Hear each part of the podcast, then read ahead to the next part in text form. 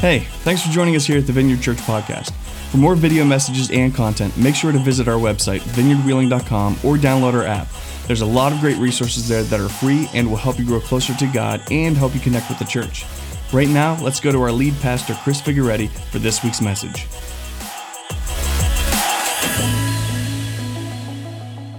Well, hello and welcome back to our series, The Spirit Realm. We're spending four weeks, this is week two of a four week series, looking at the world around us that we can't see, the spirit realm. And if you missed last week, I want to invite you to go back to the, our website, vineyardwheeling.com, and catch that message because it really kind of paints a picture and sets a context for what we're going to be talking about this week and in the weeks to come. So check that out. But to catch you up real quickly, the, the, the premise of, of the whole series is that God has wired us as we are spiritual creatures. We're having a human experience, we're confined to these bodies, but we are spiritual beings having a human experience. And because of that, there is a longing deep in our heart for spiritual things. We're wired for it. God has made us that way. And that longing drives us to fill the longing, right? That's what longings do. Hunger, hunger drives us to fill and fulfill the hunger. And, and the problem is we end up looking in the wrong places. We end up settling for things like success or uh, drugs and alcohol or whatever else uh, we want to put relationships, whatever we want to put in that place of that hunger and that longing. Um, and sometimes we settle you know, on the religious side of things. Sometimes we settle for, you know, good theology or um, moral, some kind of moral code or, or good biblical teaching. And there's nothing wrong with it. In fact, we're super necessary. Theo- good theology is, is important. A good moral code is important. Good biblical teaching, those are all important things, but those aren't the point. And ultimately, they don't satisfy the longing in our heart for the spiritual realm. See, God made you to experience Him personally. You are a spiritual being having a human experience. And until you understand that, life doesn't really make sense. And until you experience that, life doesn't really come to life. It just doesn't. So, today, what I'm going to share with you has the potential to elevate your life to another level. It has the potential to change the way you see the world, the way you interact with the world. Today's message is a pretty important message. Now, we live in the age of the Spirit. Did you know that? Did you know that the world has not always been the same throughout history? But there are different ages that have have unfolded over, the, over history, and things changed from age to age. And we live in a very specific age right now, the age of the Spirit. But back at the beginning, when God created everything, the heavens and the earth and human beings, and He made the first, the first people, uh, Adam and Eve, and He put them in this garden, and they had this amazing relationship. There was no wall of separation between God and humans, between the spirit realm and the, the human realm. We were, we were connected. Adam and Eve had, the Bible describes this amazing, intimate, uninhibited relationship with God. They would go for walks uh, every day. In the cool, cool of the day, they would go for walks in the garden having conversations with their Heavenly Father. And it was this beautiful, spiritual, physical, I don't even know exactly how to describe it, but it was this unimpeded relationship. And that's what you were made for, and that's what I have been made for. But Adam and Eve made a fatal error. The, uh, Satan shows up and, and, and begins to talk them out of following God and, and tricks them. And they take a step, they take a step of disobedience, and they end up eating from this tree that God told them not to eat from. They directly disobey God. And we're taught that that sin uh, entered the world at that point. That, that that was not just an act of disobedience, that was something that broke God's perfect balance in this world and broke in a, a, very real way, relationship with God. See, what sin does is it puts up a wall of separation between us and God. And that sin, it just wasn't Adam and Eve, it spread until every human being on the planet was infected with sin, and the whole planet was infected with the consequences of sin. Well, as, as life unfolds for a couple thousand years, we're in an age after this event we're in an age where, where human beings don't have a spiritual connection with God. Oh, every once in a while, uh, the Spirit of God would show up in a profound way to a, a, a specific person, like a prophet, so that, that God could guide and lead his people. And so you would see the Spirit show up and guide and direct and, and interact with, with a person every now and then. He would empower a prophet to lead his people, but it was seldom and it was sporadic and it was always strategic. It was nothing that was available to the, the mass population. And, and in this time, there's this collective longing for this connection that we were created for that has been broken because of this wall of separation. And in about 900 BC, about 900 years before Jesus shows up, a prophet speaking for God, the prophet Joel, said these words he said, I will pour out my spirit on all people. There's coming a day, God is saying, where I'm going to pour out my spirit on all people. Things are going to change again. There's a new age coming. He says, Your sons and daughters will prophesy. In other words, your sons and daughters will hear my voice, be able to, to give direction just like just like the, uh, the prophets of old. Your old men will dream dreams, your young men will see visions. Even on my servants, both men and women, I will pour out my spirit in those days. This was a dark age. This was an age where, where people did not have that spiritual connection with God personally. Sure, a prophet did, or, you know, a specific individual from time to time, but there was a collective hunger, a collective, because we were wired to be spiritually connected with our Heavenly Father. Well, we live now in the age of the Spirit. Something happened, something shifted, and it started with Jesus. I mean, I, think we, kind of know that, but Jesus initiates this new age, this age where people can be connected with the Spirit. Jesus shows up, and, and Jesus is fully human but he is also fully God. And the Spirit of God is strong with Jesus. Everywhere he goes, spiritual stuff happens. He walks on water, he's able to heal people and all, is always doing that.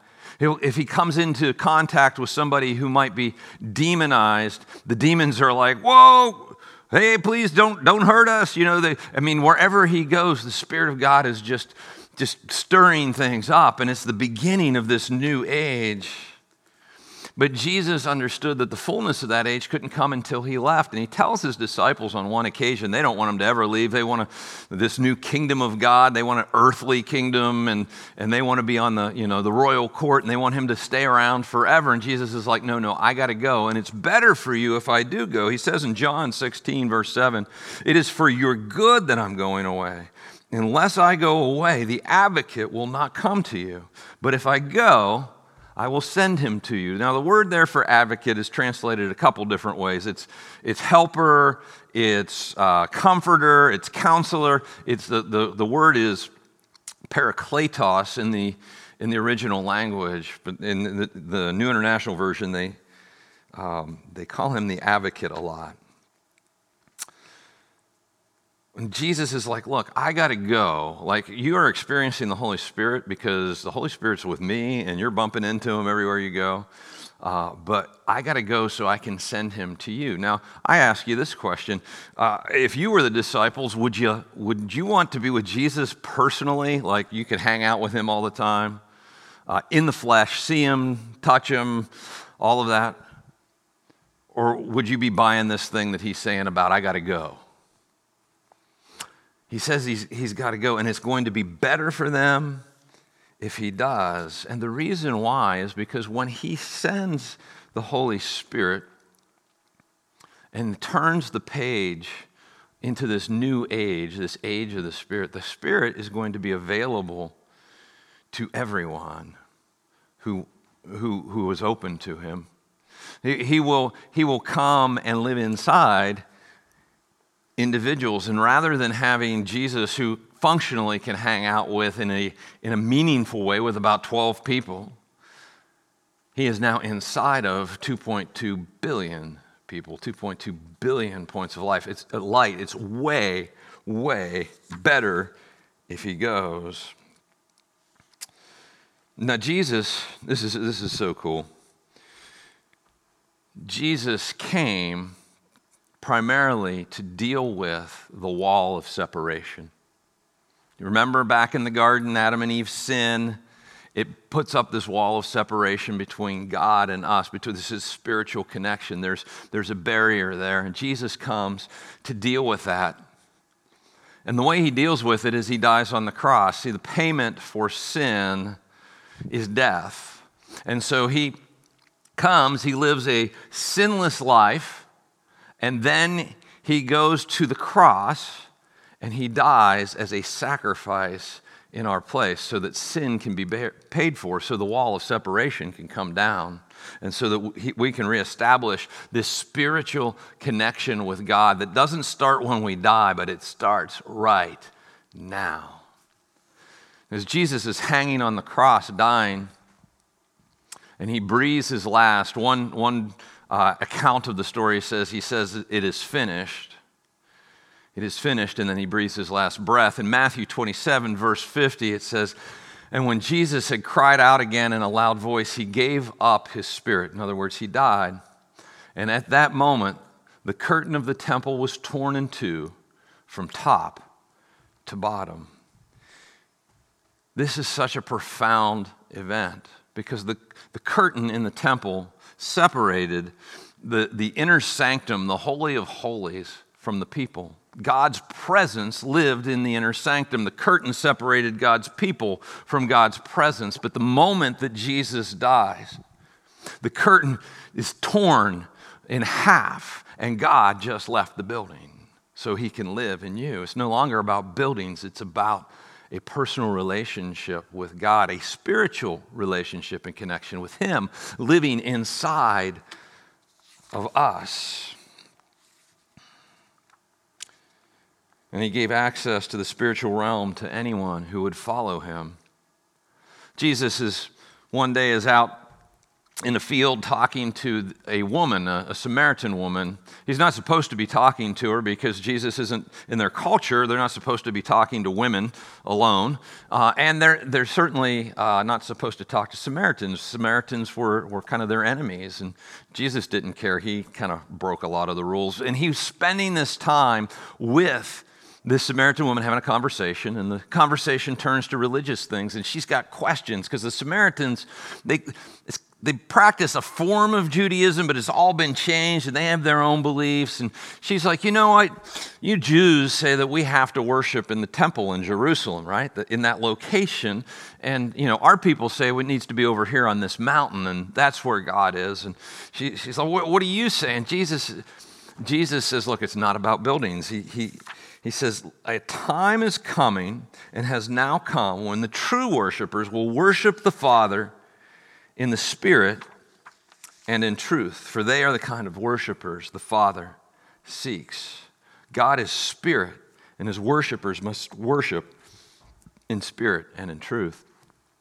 Jesus says, Look, Here's how, this, here's how this goes. It doesn't matter if you're in Jerusalem. It doesn't matter if you're on a hill. It's not going to be about religion. Uh, religion. It's going to be about a personal connection with God in the Spirit. And when God's Spirit is in you, you worship God in spirit, and He leads you to truth, as we're going to see here in a minute. See, God, Jesus, God didn't send Jesus to come reiterate His moral code or to clarify theology, although He did those things.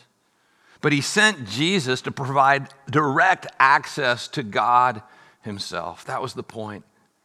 And it was with the coming and the going of Jesus that this page of history changes from where there's a wall of separation to where that wall of separation can be dissolved and we can have a connected relationship with the God of the universe now.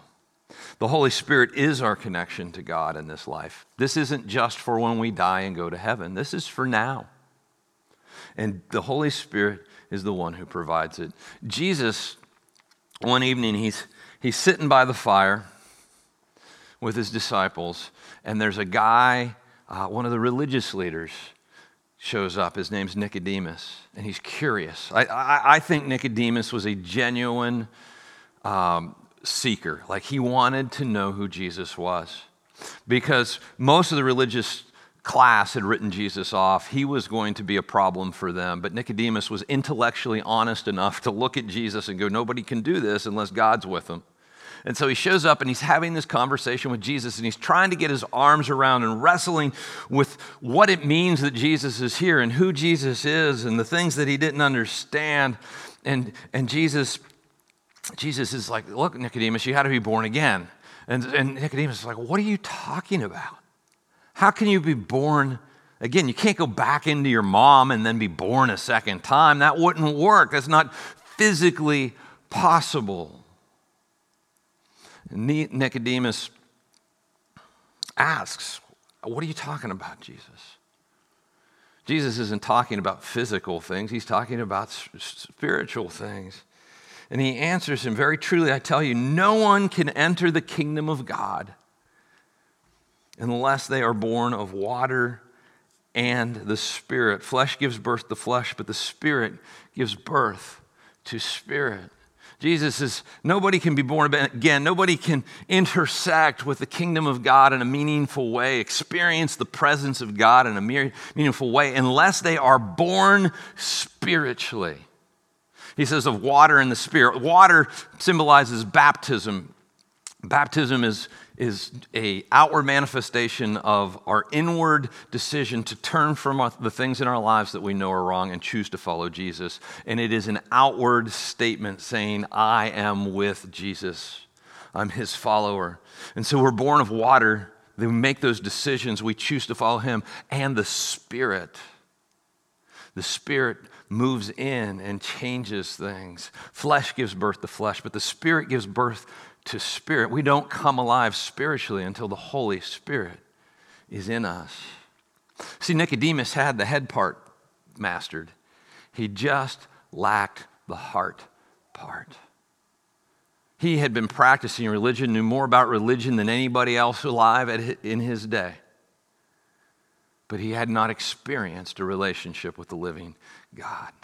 And when we make that choice to follow Jesus, when we invite him into our lives, he moves in, the spirit realm moves into our lives and fills that empty place inside. The, um, I, have heard, I'm going to give you several analogies. None of them are adequate, but maybe together they'll help you get your head around what it means to have the Holy Spirit living inside of you. One would be just the analogy of a balloon. Like our hearts have this place and it's expandable. Like the more we blow into a balloon, the, the bigger it gets. And the Holy Spirit fills us and goes on filling that. And we've got this space that's, that's made just for Him. And when it's full, we're full. When it's empty, you feel the empty. The famous mathematician Pascal wrote about, he was also a theologian, and he wrote about uh, a God shaped vacuum in the human heart. That God designed us with, a, with this space inside that, that only He can fill. But that hunger drives us to try and fill it with all kinds of things like, you know, success or uh, pleasure or relationships or whatever else. And we try and fill our lives with things that don't fulfill because only God fills that empty. I like the analogy because it includes a motorcycle of a motorcycle. Now, I could go to the, the motorcycle store and buy the nicest, coolest, all tricked out, beautiful motorcycle, and I could bring it home and I could stick it in my driveway and I could admire it. I mean, it's, it, it is a work of art, the way they design and engineer the, the engines and the, the paint job, and it's just cool because I like motorcycles. It's just cool, it's fun.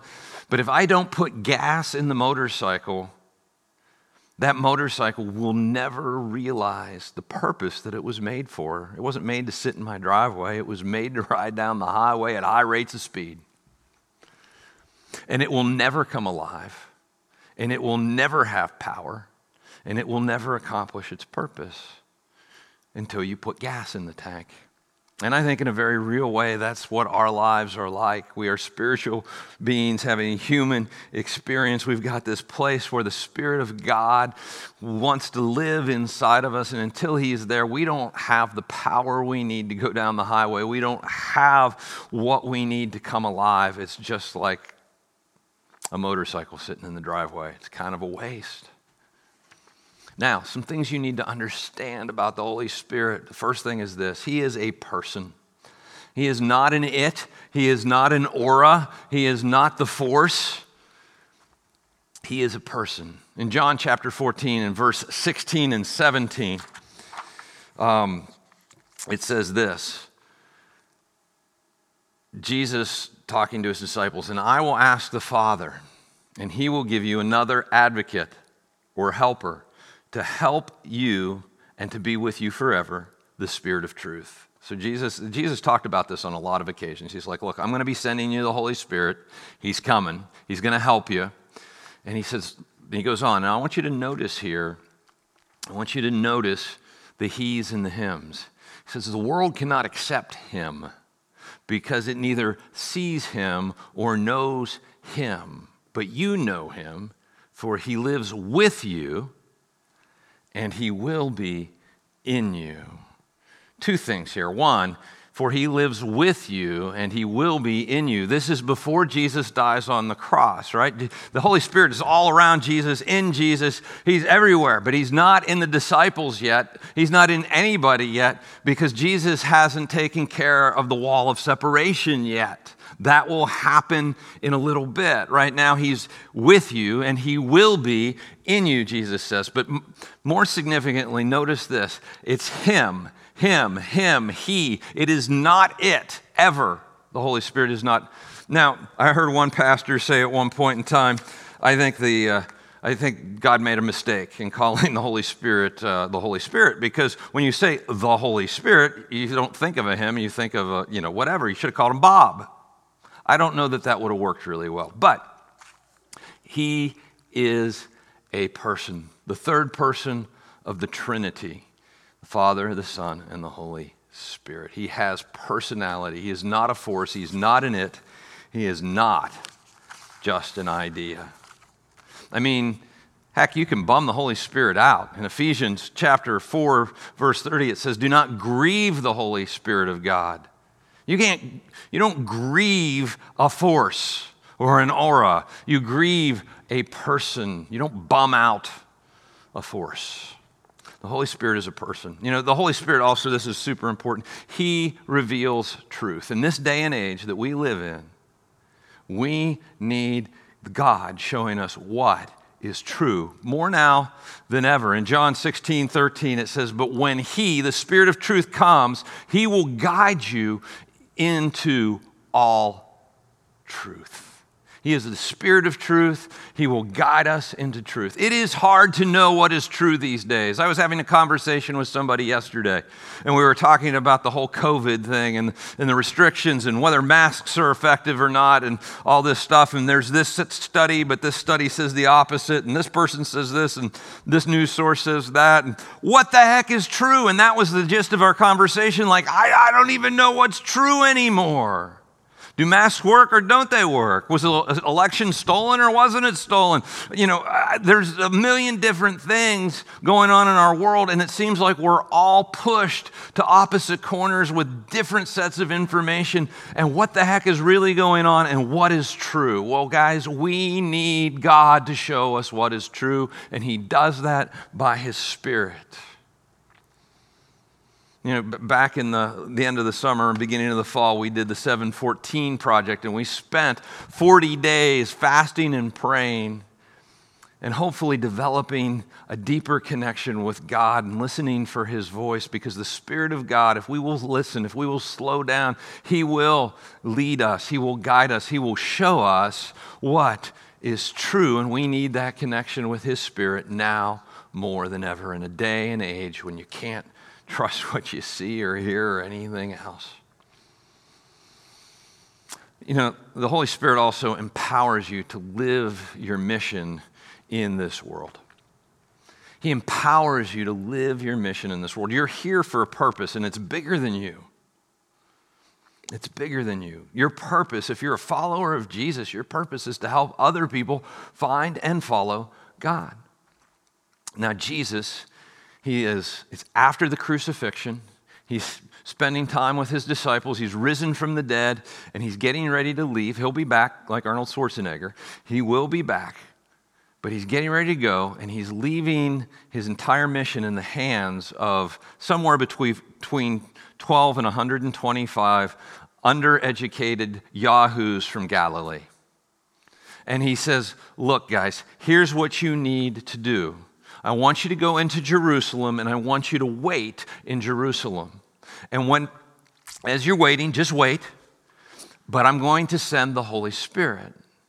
He does this in the next chapter, in Acts chapter 2. I recommend you go read, read all this. But he sends the Holy Spirit in Acts chapter 2. But he says, I want you to wait. And he goes, You will receive power. This is Acts 1 8. You will receive power when the Holy Spirit comes on you. He will empower you.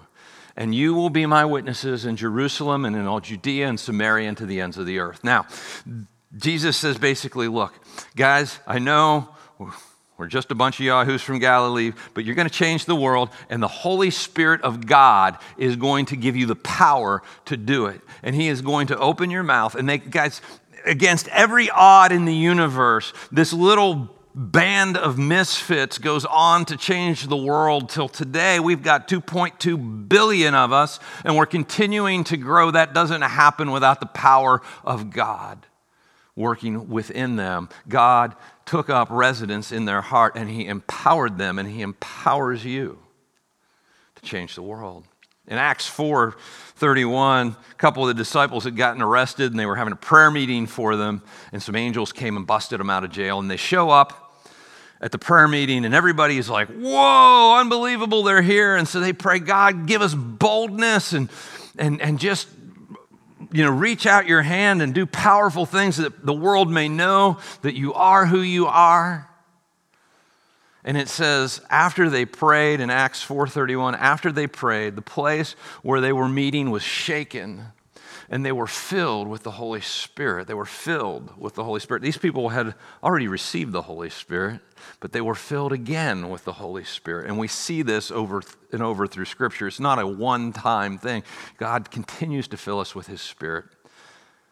And they spoke the word of God boldly. They were empowered to speak boldly. And they were under a tremendous amount of persecution. God empowers us by His Spirit. As I said earlier, you can bomb the Holy Spirit out too. That's important to know. You don't want to grieve the Holy Spirit. Let's go back to Ephesians 4:30. It says, "And do not grieve the Holy Spirit of God, with whom you were sealed for the day of redemption." Don't bomb the Holy Spirit out. It says, you know, I when you get bummed out, somebody's a bummer, you know, somebody's bumming you out, you don't necessarily write them off completely, but you kind of steer clear. You're less you know, less, less engaged. You kind of put some, some boundaries on, on things.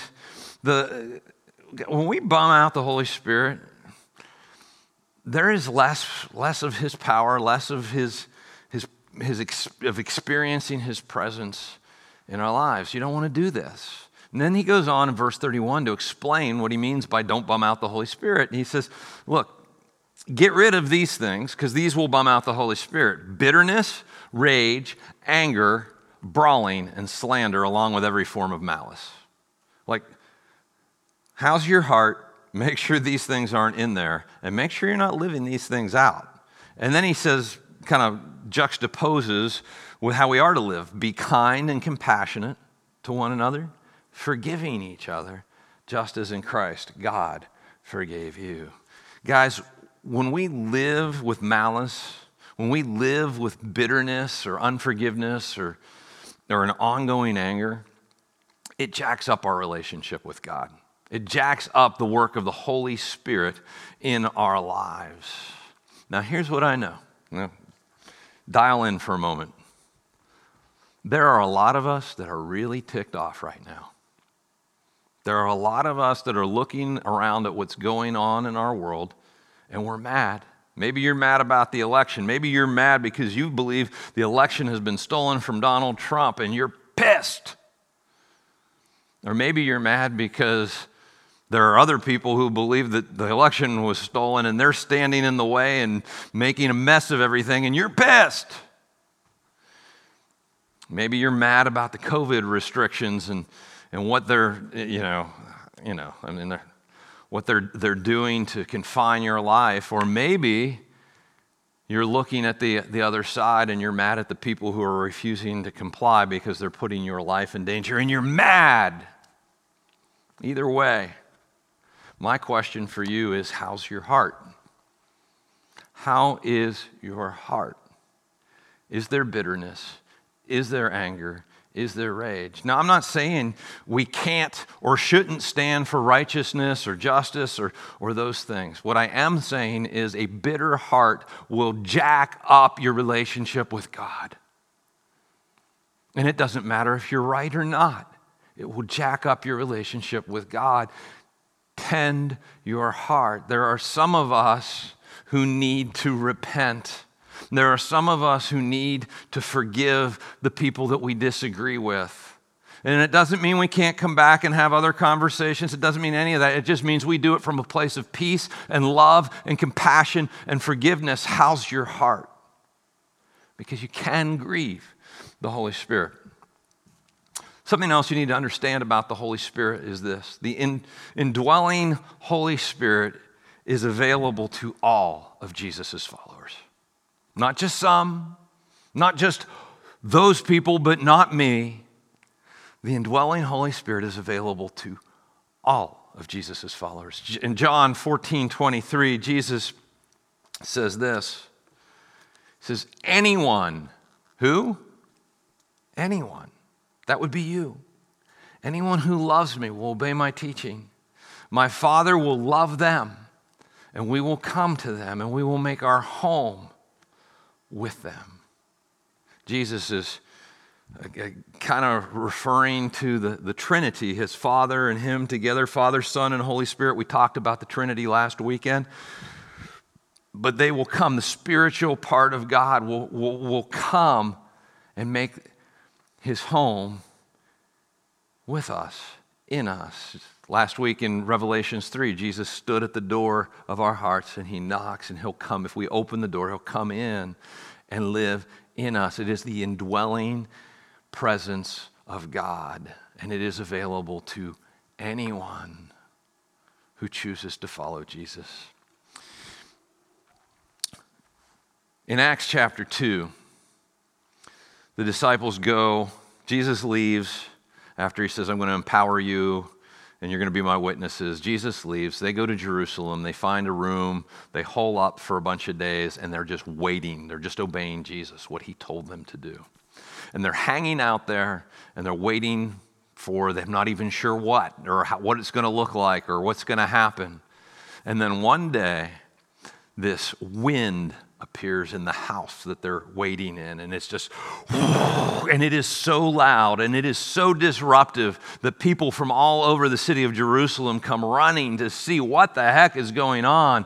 And these crazy supernatural things happen. These ribbons of fire come down and, and sit over top of each of the apostles' heads. And, and then they start speaking in foreign languages proclaiming God's goodness and, his, and who he is. And they all, it all spills out onto the streets, and people are gathering around. And you've got these Galileans who are not multilingual proclaiming God in multiple languages. It just so happened that there was a festival going on in Jerusalem, and there were God fearing Jews from all over the world there. And so they all began hearing the wonders of God in their languages from a bunch of Galileans who can't speak their languages. And people were like, What the heck's going on?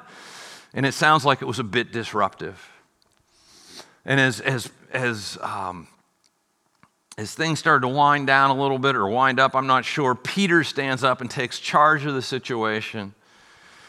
And he, he, says, he says this.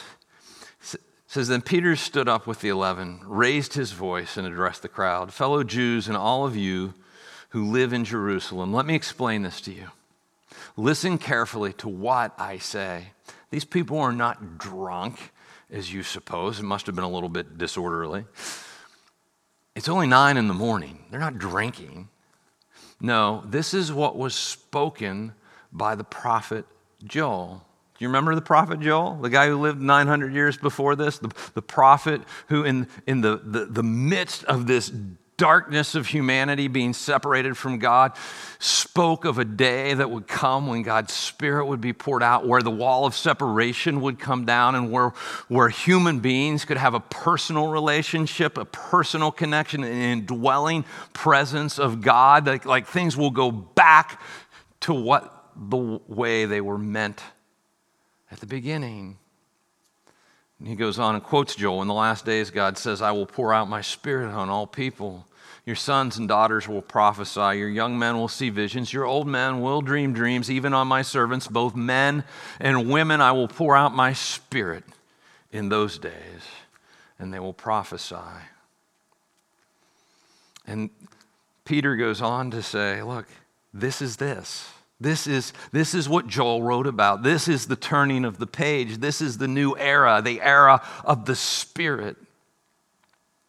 And that darkness that we have lived in for a long time is, it can go away. And Jesus died to bring that wall down so that we can enter the spiritual spirit realm, not when we die, but today. And he explains all of this, and it says, if you go down to verse 37 in Acts 2, when the people heard this, they were cut to the heart and said to Peter and the other apostles, Brothers, what shall we do?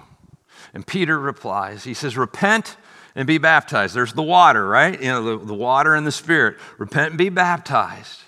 Turn from your sin, place your faith in Jesus, every one of you, in the name of Jesus Christ for the forgiveness of your sins. And then the wall comes down, and you will receive the gift of the Holy Spirit. You, not you might, you will receive the gift of the Holy Spirit. And the promise is for you and for your children. This promise that Joel wrote 900 years ago that our people have been longing for for a millennia. And this promise is being fulfilled, and it's for you, and it's for your kids, and it's for all who are far off, for all whom the Lord our God will call. 2.2 billion people later, guys, the Holy Spirit is for all who God calls, for all who place their faith in Jesus and receive the forgiveness that He gives us because of the cross. And because of that, He can come and He can live in our hearts and He can fill our gas tanks and we can fly down the highway the way we were designed rather than sitting in the driveway wondering what life is all about. And so, my question for you today is Do you want the Holy Spirit? Do you want more of the Holy Spirit in your life? I hope that you do. He is the answer. He is the thing that fills the empty in our lives. In Ephesians 5:18, the apostle Paul writes these words. He says, "Don't get drunk on wine, which leads to debauchery." He's saying, "Don't try and fill the empty in your heart with alcohol and drugs, which leads to debauchery, which is just like sinful behavior." And that's the stuff we try and fill that empty with. He says, Don't do that. Don't fill your life with things that will leave you empty in the end anyway. Instead, be filled with the Spirit. Be filled. Be empowered. Be led. Be enlightened. Be helped. Be filled with the Spirit. Guys, if you've never asked Jesus to come into your life and forgive your sins, if you've never repented and turned to Him and asked Him to lead your life, that's the, first step. And He says, when we do that, we receive the Holy Spirit. But as Paul writes in Ephesians 5:18 there, when he says be filled with the Spirit, he's talking about there's a tense in the original language. It's it's go on being filled with the Spirit. It's something that happens on, on an ongoing basis. And you might have profound spiritual experiences along the way where you feel like, wow, I was really feel, filled. And uh, for me, I pray every day, God, fill me with your Spirit. And I want to invite you to do the same. So, do you want to receive the Holy Spirit? Do you want to be filled with more of the Holy Spirit? Let's close our eyes, bow our heads. If you've never asked Jesus to come into your life, I want, I want you to do that now. If you're ready, repent. Eventually, you need to get baptized. But right now, just turn from the things in your life that you know are wrong. And you can say something along these lines. Just say, Jesus, I believe you're the Son of God. I believe you died for my sins. And I choose to follow you. Would you forgive my sin? And Holy Spirit, would you come and fill my heart? That's for those who, who've never done that before. For most of us, we have done that. Maybe you're feeling a little, little, uh, little low in the, in the spiritual tank. Like you might be running out of gas. Well, he's still there. But he goes on filling us, he goes on empowering us. And I want to invite you to invite him to fill you today. So just close your eyes.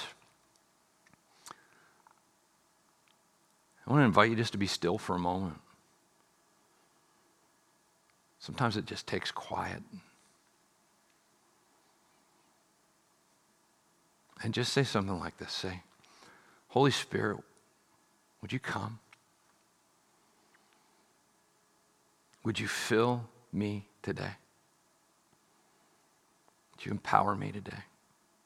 Would you touch my life in a deeper way today?